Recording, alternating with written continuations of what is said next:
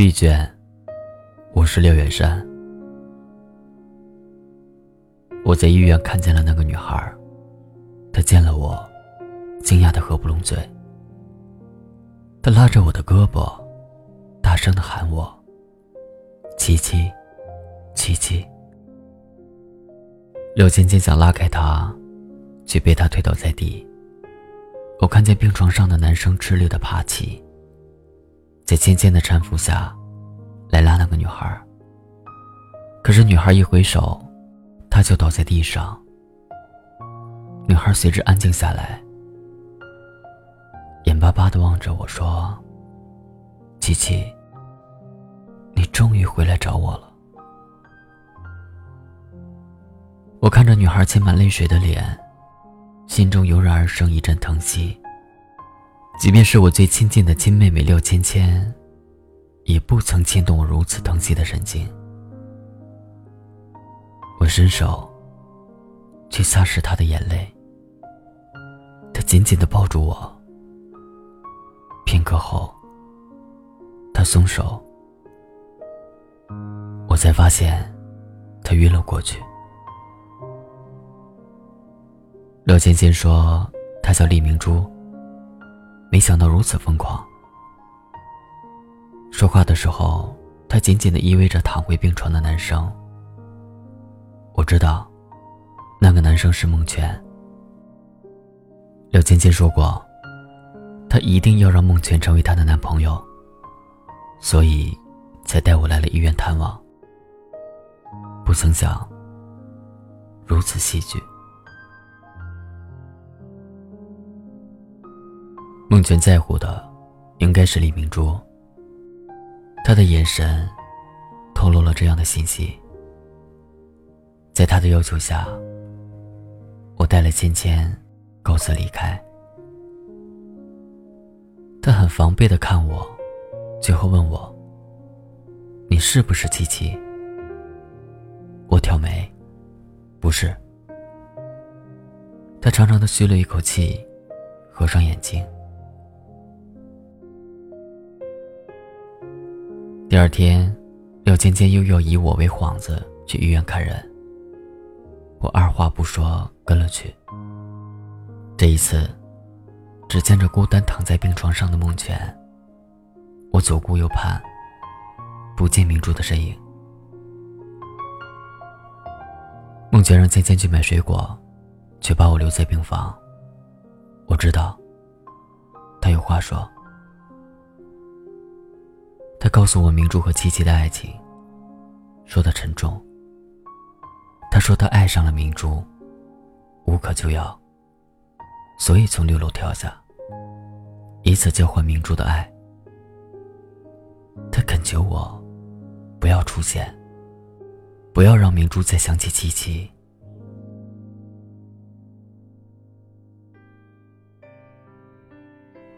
渐渐买回大袋的苹果。坐在床边削皮，我和孟泉各自沉默。然后，我礼貌的告辞离开。可是，我刚答应了孟泉不见李明珠，就见到了他。李明珠立在医院的大门口，任太阳光强烈照射。我不得不跑出去，拉他到阴凉处。他开口就问我：“琪琪，你不会不要我了吧？”他用祈求的口吻说，面色哀伤。我叹气，摸摸他的头，我说：“傻丫头，我不是琪琪，我叫廖元山。”他的反应。出乎我意料的平静。他低着头，缓缓地说：“我知道，你不是琪琪。琪琪他已经被我害死了。”他沿着墙壁蹲下，头低低的，我看不清表情。他的肩膀在抖，如同受伤的小鹿。面朝他蹲下，抱住他的双肩。我听见他轻轻的抽泣声。他小声的说：“你知道吗？如果不是我，七七不会死的。”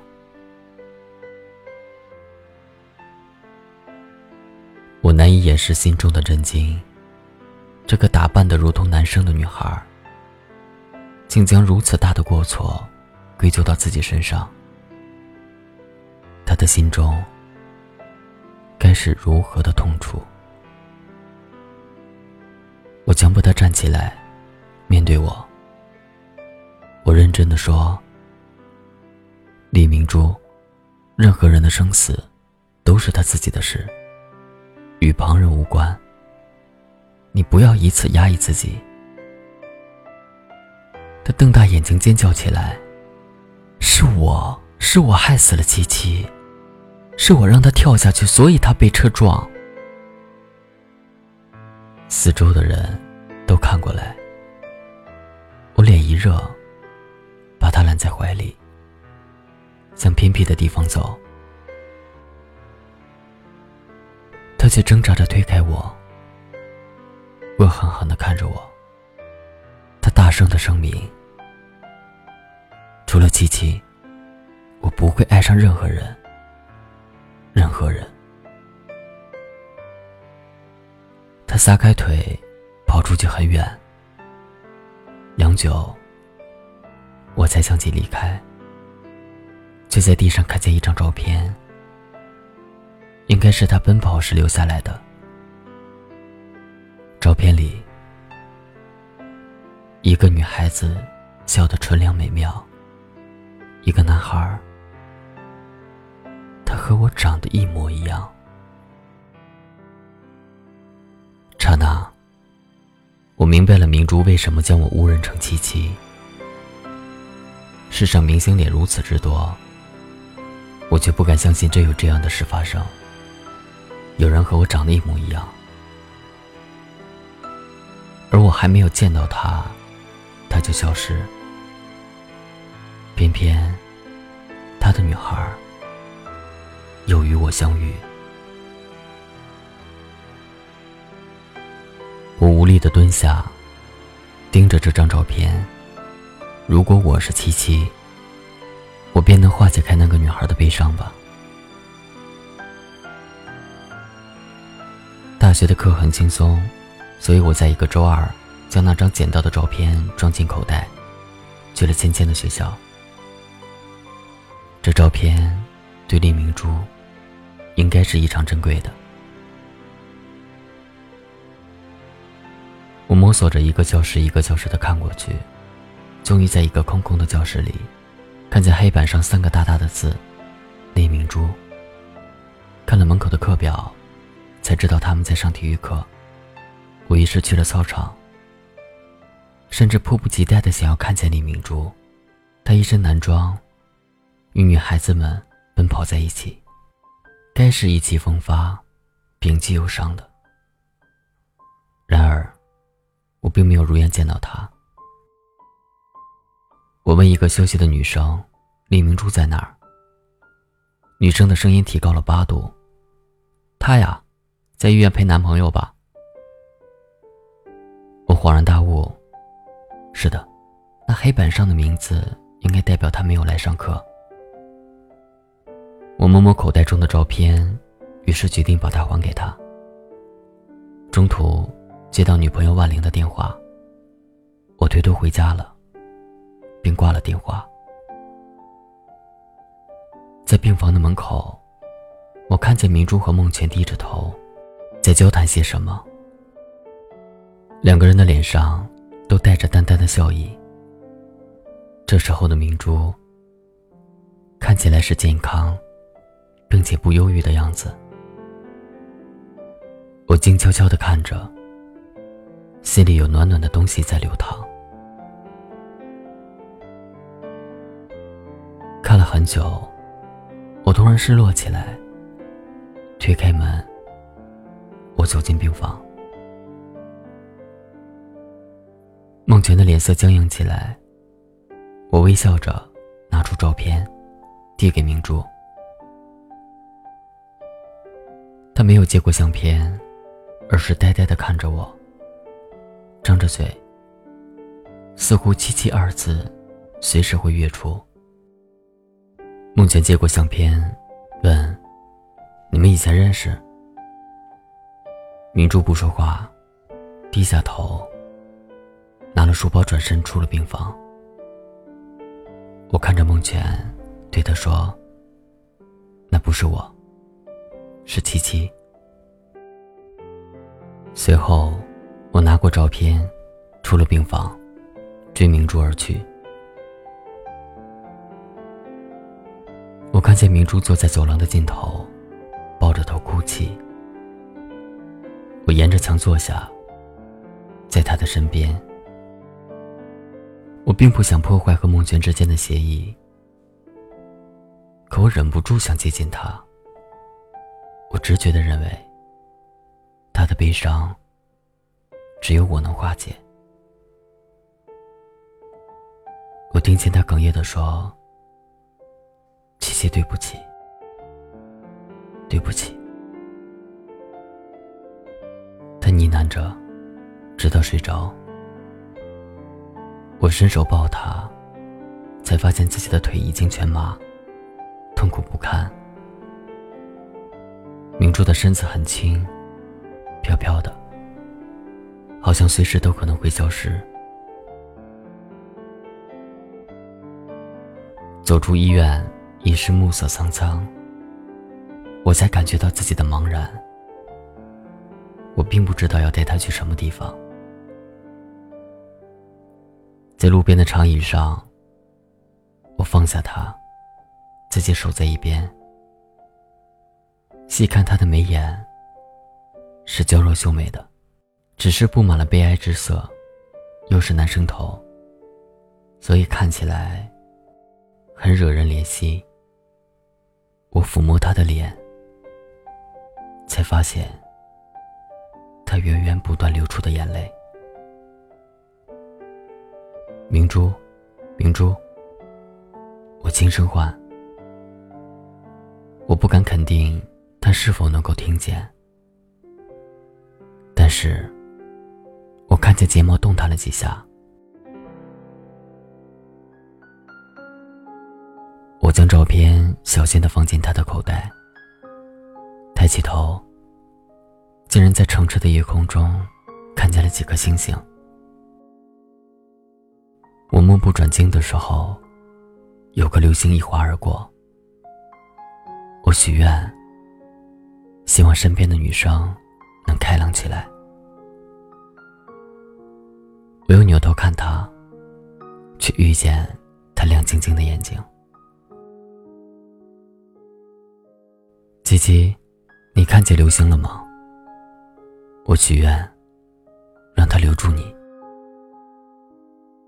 他的样子很美好，笑得和照片上一样温柔。我不想打破他的幻想。我点头，默认了“七七”这一称呼。他作证，靠近了我，扳我的身子，让我面对他，然后。他抱住了我，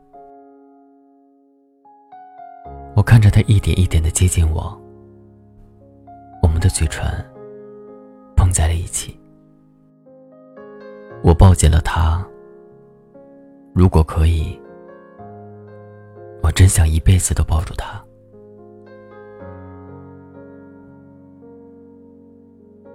我们笨拙而用力的亲吻，发出牙齿击到牙齿的声音。在夜色中，荡出一圈圈涟漪。最后，他把头搭在了我的肩膀上。他说：“七七，这样多好。可是为什么我只有在梦中才能拥有你？为什么你不能一直陪在我的身边？”我说：“明珠。”如果七七知道你的爱如此深刻，她一定不愿意离开。你是如此美好的女生，让我来代替七七照顾你，好吗？上久久没有动静，我担心是我的唐突惊扰了他，却听见耳边轻轻的鼾声。一点点扭头看过去，原来他睡着了。原来刚才发生的一切只是他的一个梦境。我轻轻的笑，明珠，我在你的梦境中无法自拔。那天。一直到很晚，明珠才叫着七七的名字，惊醒过来。所以我到家的时候，已是深夜。然而，我却看见了万灵，他蜷缩着，等在我回家的路上。我应该心疼的。然而，我心疼的时候，却想着不知道明珠是否已经到家。揭开万灵的时候，我心里充满了内疚。这个女孩从高中开始暗恋我，到和我进同一所大学，然后表白。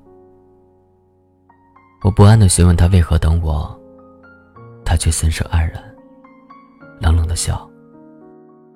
原来这一天是她的生日，我却挂了她的电话。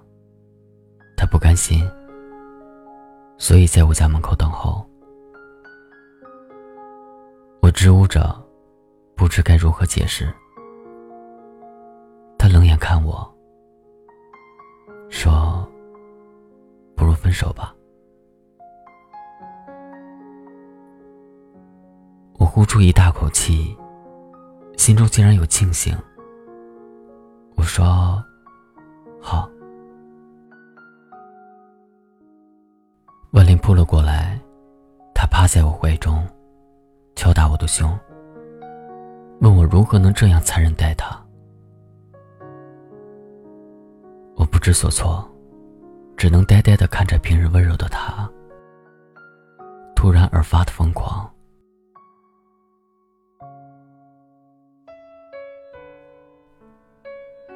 了，他抱着我，抬起头。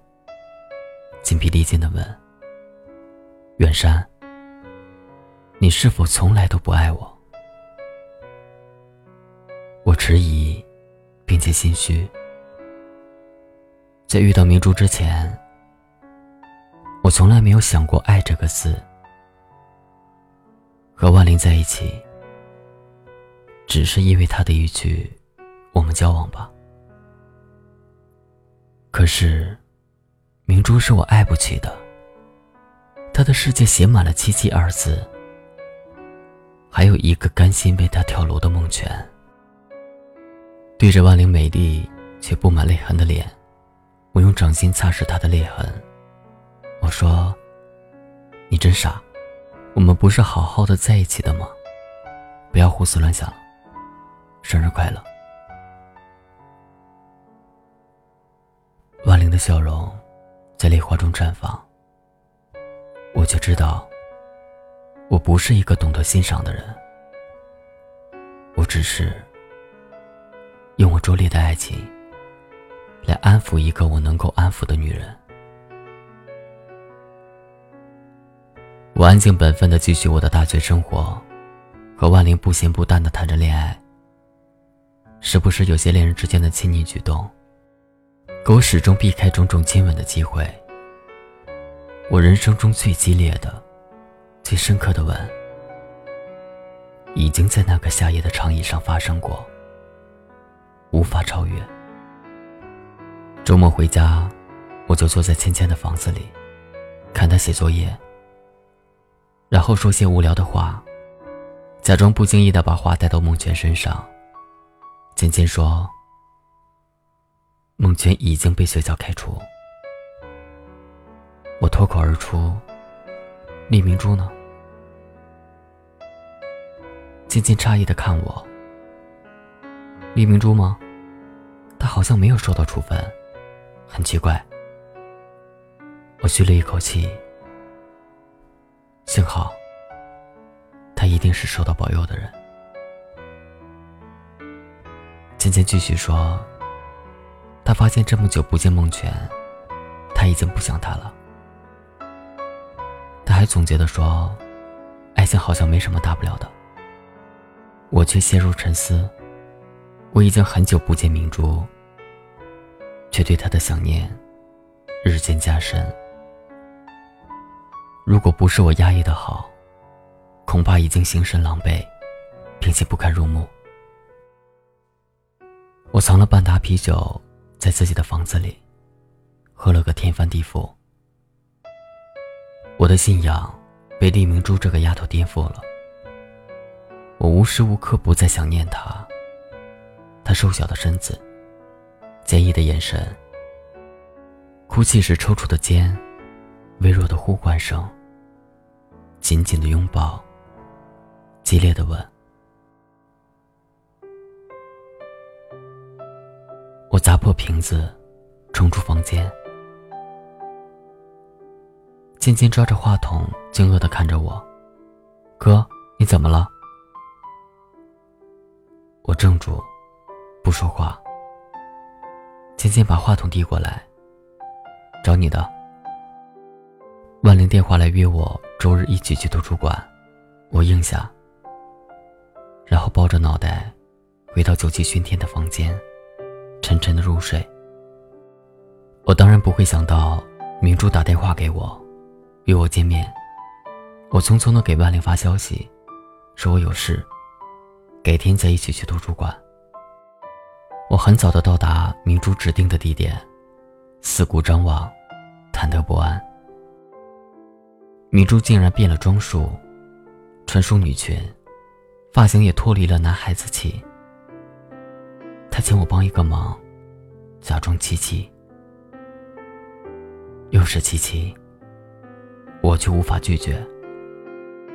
明珠带我去了精神病院，走过长长的走廊，不停有穿病号服的病人跳出，对我们说奇怪的话，明珠却友好的微笑。这个地方，他仿佛来过无数次。几番绕弯后。我们在一间病房前停住。明珠让我等在门外，她先进去。我听见她甜蜜的喊病房中的女人妈妈，女人慈眉善目的对她笑，似乎完全是个正常人。喊她明珠，牵了她的手。明珠说：“妈妈，我带了一个人，你见见吧。”她对我示意，我走进病房。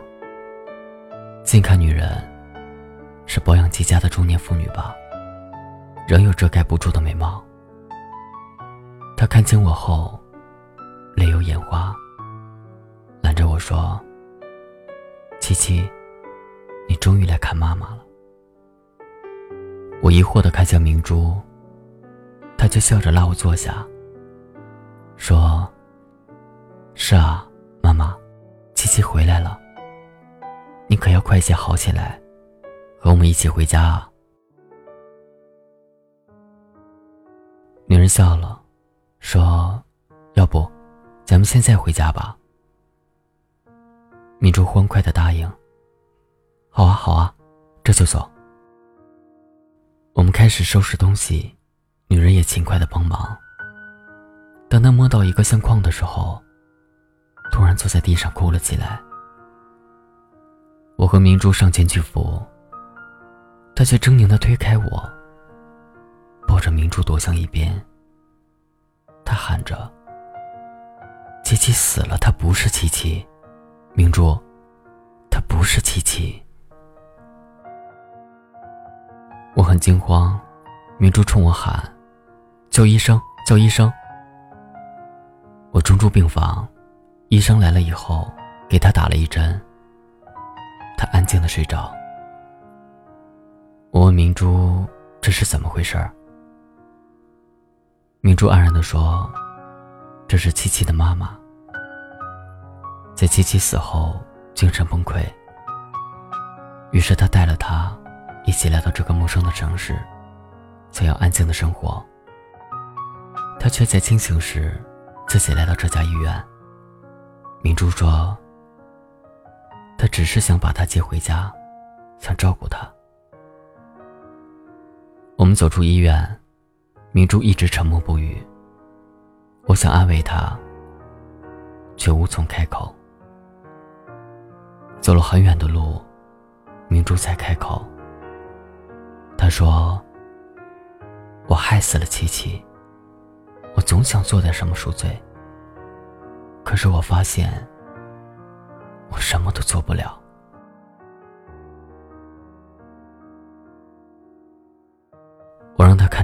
睛，再一次告诉他：每个人都有自己的命数，你不要为他的离开而自责了。然而明珠打开了我的手，他对着我喊：“如果我不让七七跳，他就不会跳下去，我们就会回家。如果我不喜欢七七，我不去表白，我们就不会出现在顶楼。”如果我坚定的吻他，一直吻，他就不会那么巧被车撞到。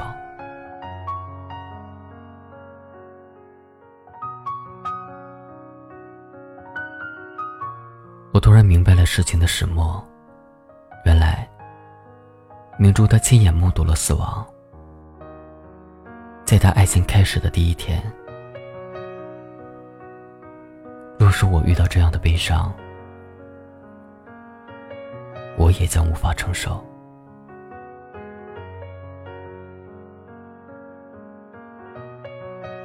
我抱着他，我说：“明珠，今天我是七七。